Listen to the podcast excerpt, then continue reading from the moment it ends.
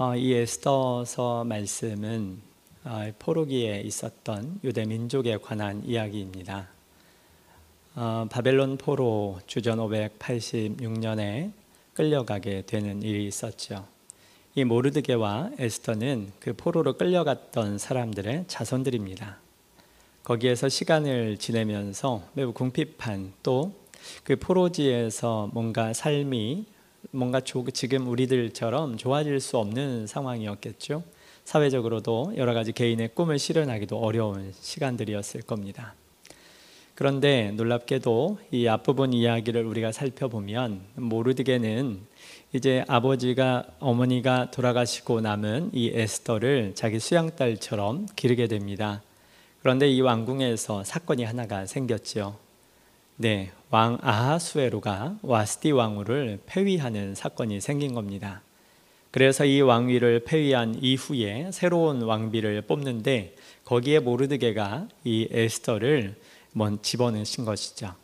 왜 그랬는지 또 어떤 뜻이 있었는지는 또 우리가 잘 살펴봐야 되겠지만은 오늘 말씀을 통해서 보면 모르드게는 어떤 하나님의 뜻 가운데 이 일을 행했던 것 같고 그리고 이제 이후에 왕비로 간택이 되어서 시간을 보내고 있을 그 즈음에 갑자기 정말 그냥 태평하게 지나가면 좋을 텐데 엄청난 이 민족에게 또 이 개인에게 이 집안에게 문제가 생기는 것을 우리가 보게 되죠. 그게 어떤 일이었습니까? 이 모르드게와 유다 민족이 진멸당할 위기 가운데 처하게 된 사건입니다. 일은 이렇게 시작됩니다. 이 아하수에로 왕이 이 갑자기 암살 모의 사건이 한 번 있은 뒤로 이 뒤에 자신이 너무나 위급해진 거죠. 아, 이 암살에 언제든지 죽을 수 있겠구나. 그 당시 왕들이 이 암살에 의해서 많이 죽었기 때문에 아하수에로 왕도 이 위기 가운데 살 방법을 찾습니다. 그래서 이 하만이라고 하는 사람을 자기 대신 내세워서 모든 정치를 다 통솔하게 하고 자기는 조금 안전한 위치에 있게 한 거죠. 그래서 왕 앞에 나아갈 때 법규도 어떻게 되어 있습니까?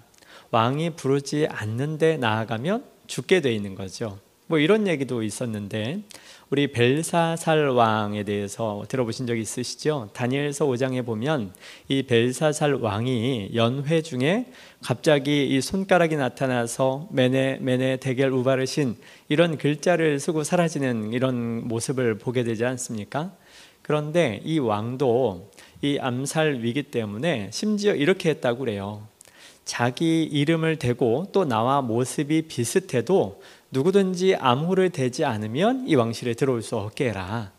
그런데 재미있게 전하는 이야기 가운데 하나는 이 벨사살 왕이 너무 번민이 되어서 잠시 밖에 좀 보고 여유 좀 가질까 해서 나갔는데 들어오는데 자기가 암호를 잊어버린 거죠.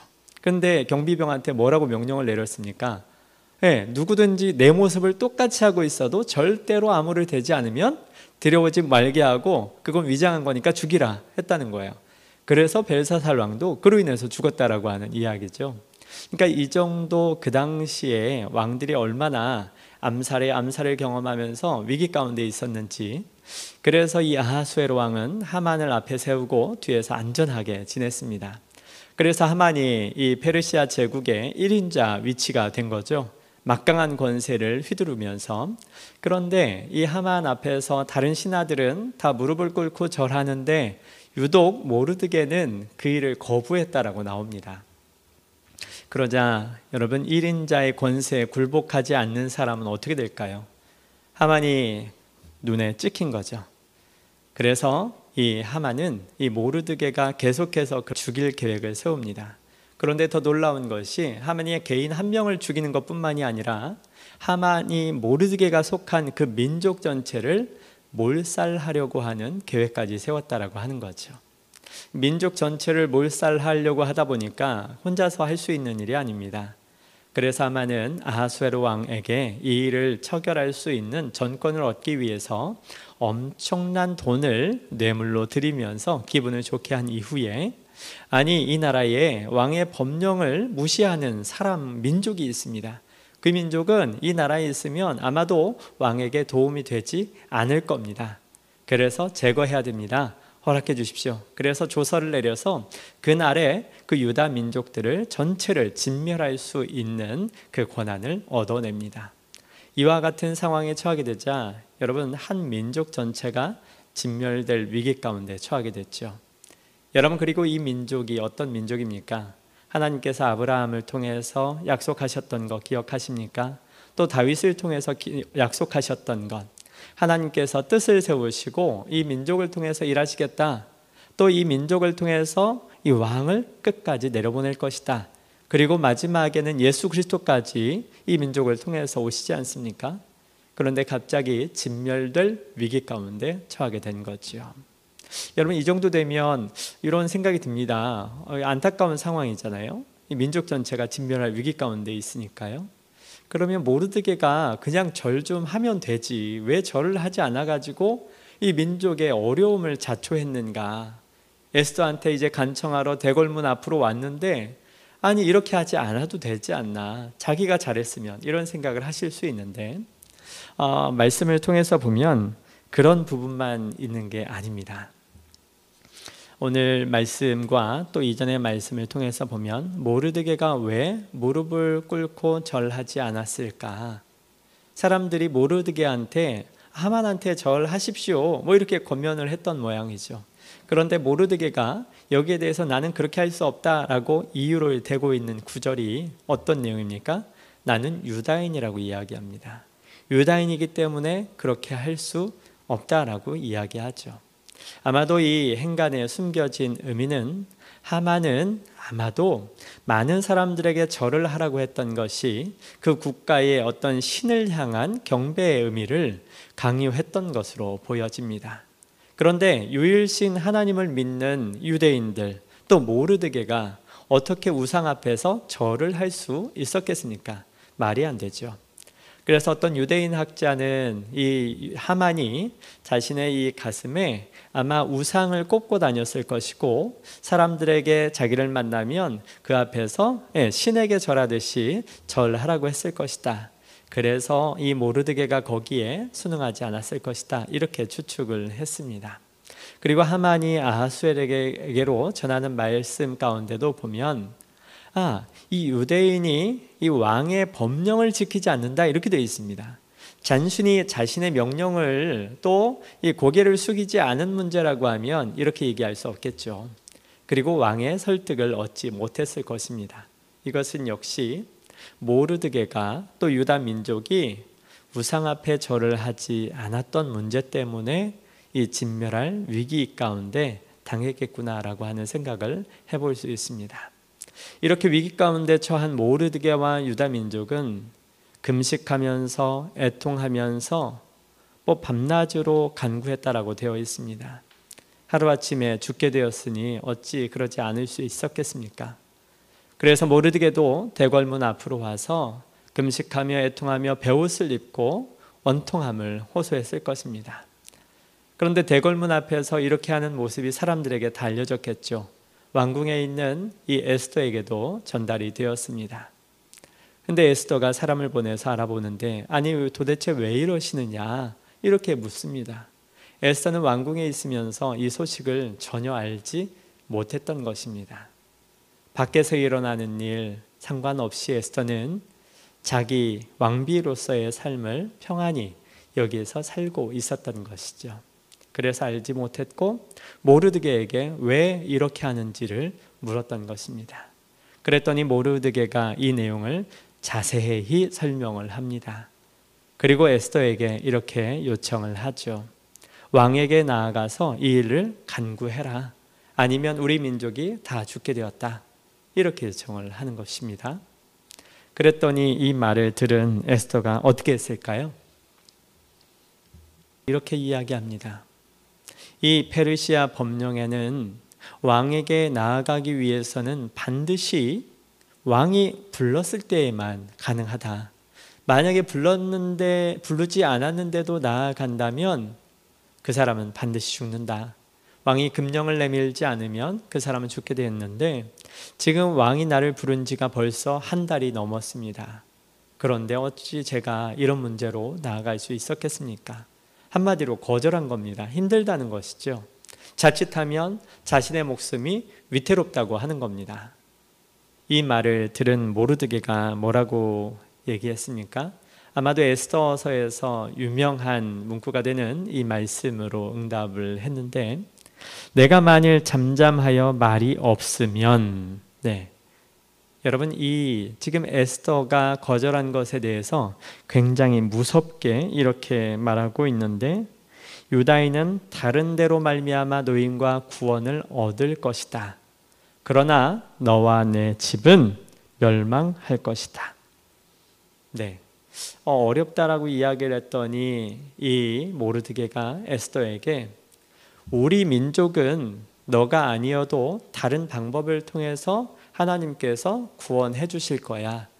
그러나 이 일에 방관자로 서 있었던 마땅히 너에게 책임이 있는데 이 책임을 감당하지 않은 너와 내 집은 아주 멸망할 거야. 여러분 수양딸처럼 기른 딸에게 저주하는 걸까요? 그렇지가 않죠. 지금 이 엄중한 사태 가운데 믿는 자로서 어떠한 일을 감당해야 되는지를 모르드게는 설명하고 있는 겁니다. 이렇게 이야기를 하고 네가 왕후의 자리에 있는 것이 혹 하나님께서 이때를 위해서 예비해 놓은 줄 누가 알겠니? 한번 생각해 봐라. 이렇게 말을 전하게 합니다. 이 말을 들은 에스더 어떻게 해야 됩니까? 그런데 이 말을 들은 에스더가 고민했을 것입니다. 그런데 결심하고 이렇게 이야기합니다. 좋습니다. 이 유다인들에게 3일 동안 내가 이 일을 잘 할 수 있도록 위해서 금식하며 기도할 수 있도록 부탁해 주십시오. 저도 금식하고 왕 앞에 나아갈 것입니다. 만약에 제가 이 일을 하다가 죽게 된다면 죽겠습니다. 이렇게 강한 결심으로 모르드게에게 말을 전합니다. 여러분 어떻습니까? 이 유명하고 아름다운 암송 구절로 우리가 외우고 있는 죽으면 죽으리이다. 이 말이 에스더가 어떤 배경과 결심 또 무엇을 걸고 이야기한 것인지 우리가 생각해 볼 수 있어야 되겠죠. 여러분 오늘 저는 이 말씀을 보면서 한 가지 이 부분을 함께 나눴으면 해서 여러분에게 전하고자 합니다. 여러분 에스더가 지금 왕비의 자리에 오른 이 상황 이후에 어떤 시간을 보내었는가? 여러분 이 말씀 초반부에 보니까 에스더가 모르드게가 대궐문 앞에서 그렇게 하는 모습을 매우 근심했다라고 되어 있습니다. 여러분 왜 근심했을까요? 유다인들이 죽을 걸 알고서 근심한 게 아닙니다. 예, 성경에는 그때까지도 이 에스더는 무슨 상황인지 모른 것으로 우리에게 전하고 있습니다. 아니 근데 왜 근심할까요? 아마도 왕비의 자리에 있으면서 자신과 관계된 친척이 대궐문 앞에서 저렇게 한다면 자신의 처지에 위태로움이 생길 수 있으니까 또 정상적인 그런 상황이 아니니까 번거롭거나 위태롭거나 어쨌든 상황이 안 좋은 상황으로 변할 수 있으니까 그 부분에 대해서 근심했을 것입니다.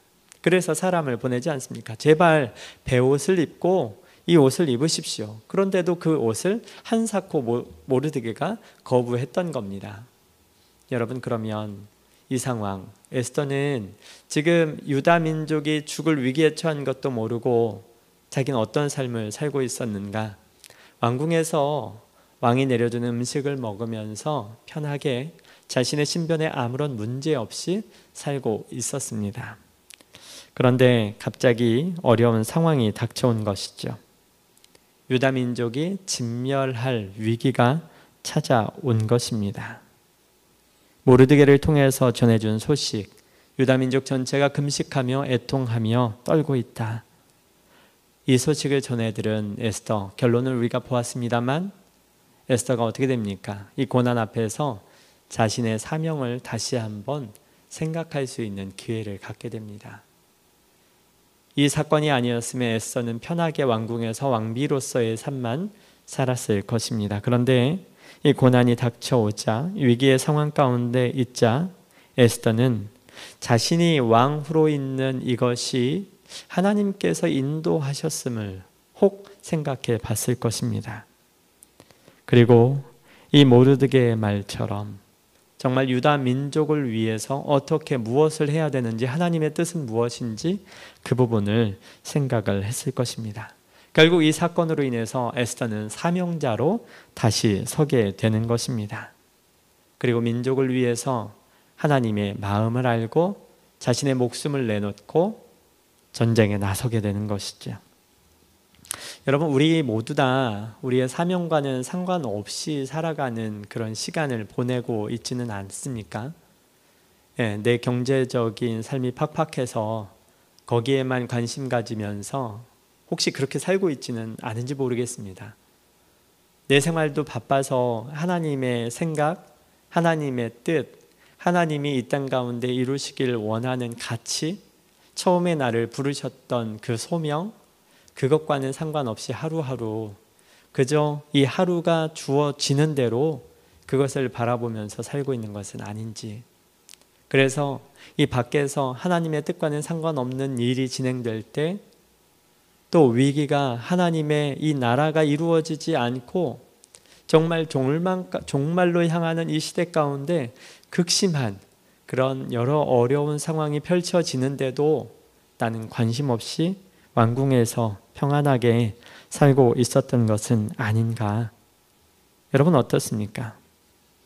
성경에서 말씀하시는 하나님의 마음 뜻은 공식적으로 여러 군데 동일하게 비슷하게 말씀되어져 있습니다. 하나님의 이 땅 가운데 공의와 정의가 실현되기를 원하고 계시죠. 또 특별히 가난한 자에 대한 배려할 것을 누누이 강조해서 반복해서 우리에게 부탁하고 계십니다. 또 학대받는 자들에게 관심을 가지라고 말씀하고 계시죠. 경제에 대해서 올바르게 이거를 행사해야 된다라고 말씀을 하시고 또 권세에 대한 올바른 사용에 대해서도 걱정하시면서 반복해서 말씀하고 계십니다. 여러분, 하나님은 이와 같은 일들이 우리가 사는 땅에서 이루어지기를 원하고 계시죠.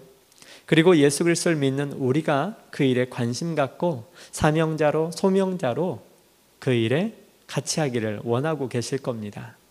그런데 우리는 어느새 하나님의 마음이 가 있는 이 일과는 상관없이 하나님의 뜻이 있는 지금 하나님의 손길이 머물고 있는 이 현장과는 상관없이 그저 왕궁에서 내 문제로만 나 혼자만 먹고 살고 편하게 있었던 것은 아닌지 모르겠습니다.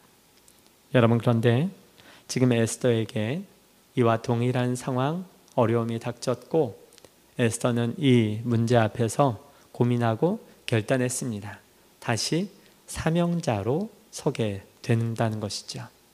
에스더는 결심하고 하나님의 뜻을 자신의 뜻 가운데로 들여 보냈습니다. 그리고 결심하고 하나님의 사명자로 쓰임을 받았죠. 여러분 우리도 우리의 시선을 하나님의 시선으로 바꿀 수 있으면 좋겠습니다. 혹이라도 우리에게 앞에 있는 이 어려움, 고난, 환란의 이 상황이 하나님께서 내게 다시 사명을 부르시지 않는가? 지금 내가 있는 이곳, 내가 지금 하고 있는 이 일, 나에게 있는 여러 가지 유익한 상황들, 이러한 것이 하나님께서 사용하시고 싶다 이렇게 부르시는 것은 아닌지 고민해 보면 좋겠습니다. 하나님께서 야 내가 너의 이 부분을 사용하길 원한다. 지 그리고 지금 이때에 네가 이 일을 해 주었으면 좋겠다. 하나님께서 소중히 아끼고 좋아하시는 그 일들 세상 가운데 지금 많이 이루고자 하시는데 우리가 잠잠하여서 그 일이 이루어지고 있지 않은 것은 아닌지 하나님이 오래전부터 내 손을 잡기를 원하셨는데 나는 내 일에만 몰두해서 하나님의 그 손을 내친 것은 아닌지 이 환란과 어려움 앞에서 다시 한번 고민하면 좋겠습니다. 그래서 에스더처럼 죽으면 죽으리이다. 하나님의 마음으로 하나님의 생각으로 다시 살아가겠습니다. 이런 결단을 할 수 있으면 좋겠습니다. 그래서 에스더서에 나타난 이 놀라운 하나님의 능력의 역사가 기적의 역사가 우리 삶 가운데에도 일어나면 좋겠다. 이 모든 말씀으로 여러분을 축복합니다.